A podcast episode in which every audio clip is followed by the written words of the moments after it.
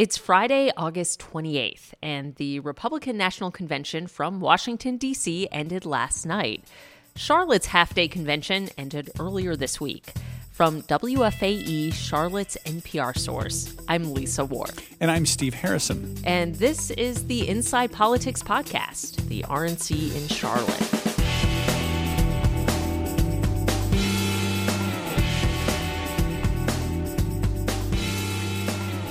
But he said, according to the rules and regulations, the most people you're allowed to have in that room, meaning that arena, he viewed it as a room, is 10 people. I say, so, Governor, so I'm at 19,000, you're at 10. Can we work something in the middle? And it didn't sound too good. In this episode, we're going to look back at Charlotte's moment in the spotlight. We'll look at the controversy inside the convention center of delegates often not wearing masks and how the GOP overall didn't wear them during their four day convention. And how that compared to the DNC, where Democrats wore them at nearly every turn, even in situations where they arguably weren't needed. And later in the episode, we'll look at President Trump's two speeches the freewheeling, nearly hour long speech at the convention center on Monday, compared with the formal teleprompter acceptance speech Thursday night in Washington, D.C. So let's start with Charlotte's convention. The Republican National Committee held two days of meetings at the Westin before they moved over to the convention center Monday morning for the half day RNC. And the president did a sort of bait and switch and bait again. On Friday, the White House said he was coming, building anticipation. Then his travel schedule indicated he'd only land at Charlotte Douglas before boarding a flight five minutes later to the western part of the state. Well, on Monday, midway through the roll call, he and the vice president showed up at the convention center. Still, it was really a low key event.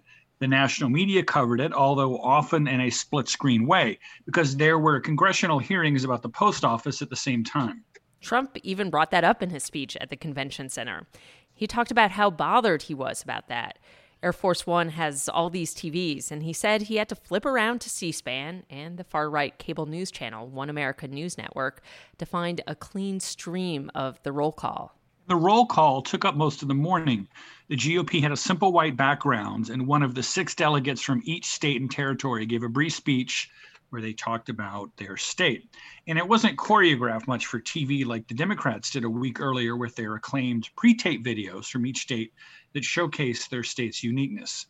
I think it's worth talking about that the roll call was done by the most loyal of loyal party delegates, and it really wasn't pre-packaged to appeal to swing voters.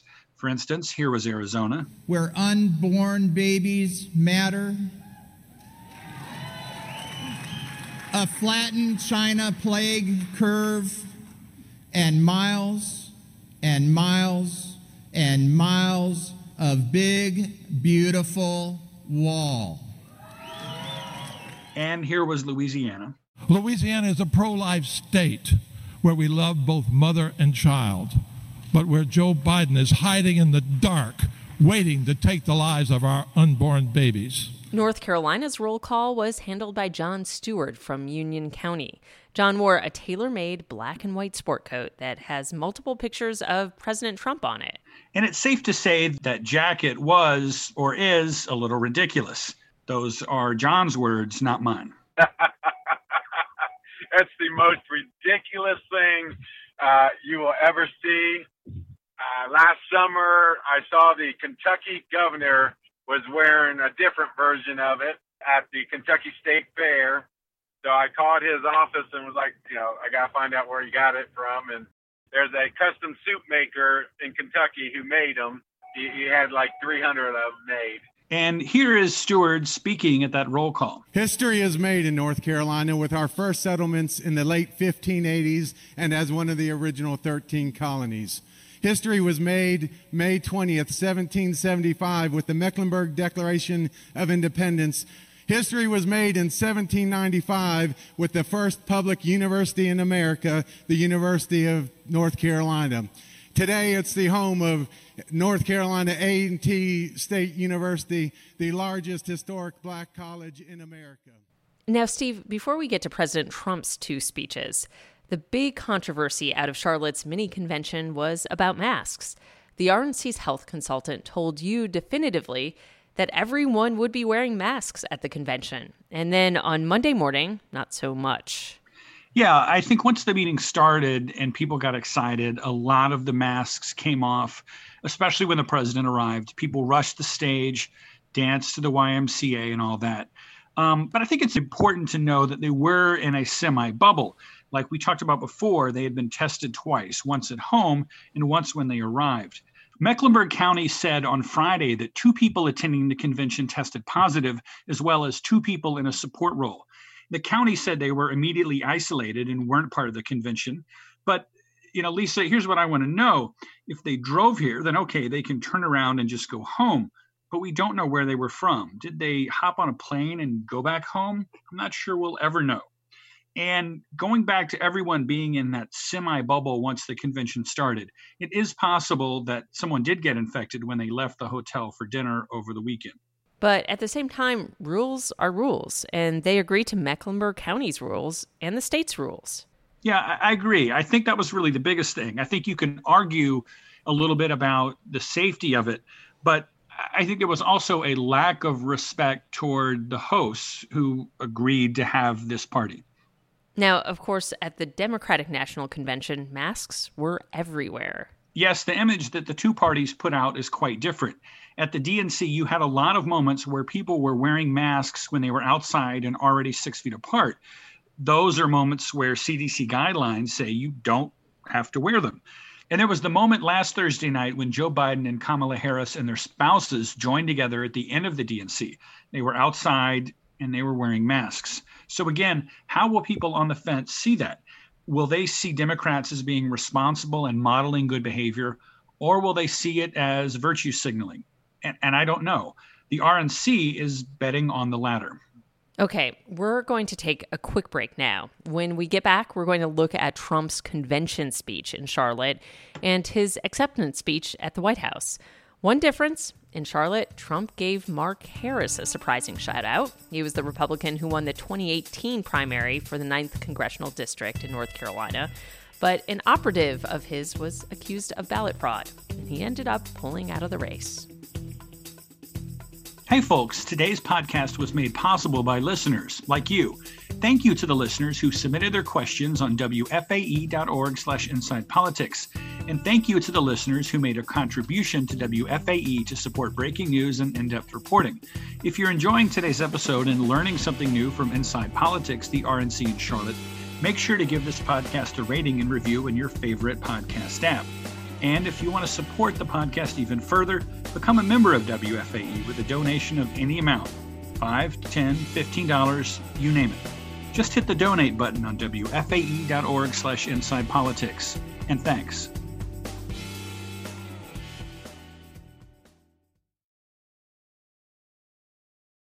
Okay, we're back. So let's start with the two acceptance speeches. The first one in Charlotte on Monday, and then Thursday night speech in Washington, D.C. And they were just so incredibly different. The Charlotte speech was a MAGA rally inside a ballroom, while the speech on the White House lawn was one of those rare times the president reads from a teleprompter. Those speeches always sound so stilted. Yeah, they, they do seem strange. Both speeches began with the crowd chanting four more years, but immediately after that, they just went into two completely different directions. Here is the start of the Charlotte speech, which immediately pivoted to an attack on mail voting. Now, if you want to really drive them crazy, you say 12 more years. Because we caught them doing some really bad things in 2016. Let's see what happens. We caught them doing some really bad things. We have to be very careful because they're trying it again with this whole 80 million mail in ballots that they're working on, uh, sending them out to people that didn't ask for them. They didn't ask, they just get them. And then here's the White House speech. Thank you very much. Friends, delegates, and distinguished guests, please. I stand before you tonight honored by your support, proud of the extraordinary progress we have made together over the last four incredible years. And in that speech in North Carolina, he mentioned the 9th Congressional District mail ballot scandal. That's where a political operative working for the Republican candidate, Mark Harris, is accused of illegally collecting or harvesting completed mail ballots. Trump specifically talked about Harris. Harvesting is illegal in your state. They wanted to put a Republican, fine man, a pastor, they wanted to put him in jail because he harvested. Now they want to make harvesting legal all of a sudden. They'll put him in jail as a Republican, right? If he was a Democrat, they wouldn't even be thinking about it. Harris was investigated, but the Wake County District Attorney said recently he won't be charged. And the idea of making harvesting legal is a big issue for Republicans. It's legal in California for a third party to collect completed mail ballots. And the GOP believes that a flood of mail voting, possibly illegal, but there's no evidence to back that up, cost them numerous House seats in 2018. And in North Carolina this year, the state Democratic Party proposed making it legal to collect mail ballot request forms and completed mail ballots because of the pandemic but the state didn't do that. And then later in his Charlotte speech, the president summed up his overarching theme about mail voting, which he's done in the past. Yeah. What they're doing is using COVID yeah. to right. steal an election. Right. They're using exactly. COVID to defraud the American people, all of our people, of a fair and free election. And we can't do that. And we should say there's absolutely no evidence that Democrats are using COVID to steal the election and that at least one pro Trump organization in North Carolina is sending mail ballot request forms to voters. That's the very thing the president says facilitates cheating. Okay, before we go any farther, it's worth talking about the crowd at the White House, which had never before been the setting of a political style rally. People started making comparisons to President Obama's joke from the 2011 White House Correspondents' Dinner when he showed an image of the White House that had been rebranded as a Trump casino. And on Wednesday night, for Vice President Mike Pence's speech at Fort McHenry, there were about 150 people sitting in chairs that were spaced apart. And at the White House speech, there were probably 1,500 people sitting closely together. They were outside, but hardly anyone was wearing masks. Although Senator Thom Tillis was there, and he was wearing a mask in a photo he tweeted out at the start of the night. But then later during the speech, Tillis was seen on camera in the crowd not wearing a mask. And the White House speech was far different than the President's Charlotte Convention Center speech. While mail voting was the main theme of Monday, the president spent much of Thursday trying to disqualify Biden from the presidency.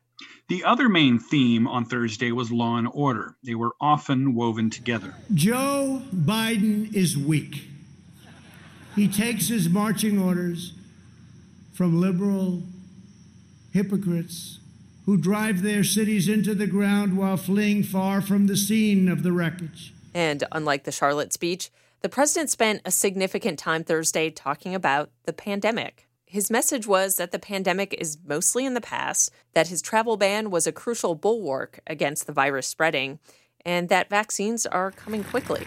We will defeat the virus, end the pandemic, and emerge stronger than ever before. It was interesting that in the Charlotte speech, the president did briefly mention the death toll from the virus 175,000 people. But at the White House speech, he didn't give an actual number. And the China travel ban is interesting. During the speech, Trump said that not enacting it would have meant hundreds of thousands of more people would have died, which is a made up number. There's just no way to know that. And he said that no one who needed a ventilator was ever denied one. Now, today, the U.S. certainly has a surplus of ventilators and the expected shortage never arrived. PolitiFact fact checked that statement in late April and said it was true, that it couldn't find a specific instance of someone being denied a ventilator. It quoted New York Governor Andrew Cuomo from early April saying the state had not, quote, lost anyone because we didn't have a bed or we didn't have a ventilator. And then, 70 minutes after it began, the speech was over. The fireworks started.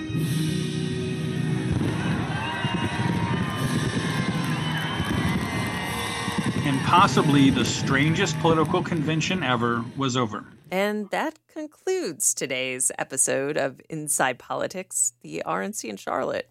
Thanks to Steve Harrison helping us navigate all the twists and turns of the convention for the past nine months. Happy to help, Lisa. And while the RNC has concluded, the 2020 presidential election is still in full swing. Catch more of WFAE's local and national coverage by telling your smart speaker to play WFAE. For more politics updates, subscribe to Inside Politics for free on Apple Podcasts, NPR One, or WFAE.org slash Inside Politics. If you like the episode, make sure to give it a rating and review on your favorite podcast app. And you can support WFAE's journalism by hitting the donate button on WFAE.org. Until next time, I'm Lisa Worf. Catch you real soon on Inside Politics. Inside Politics.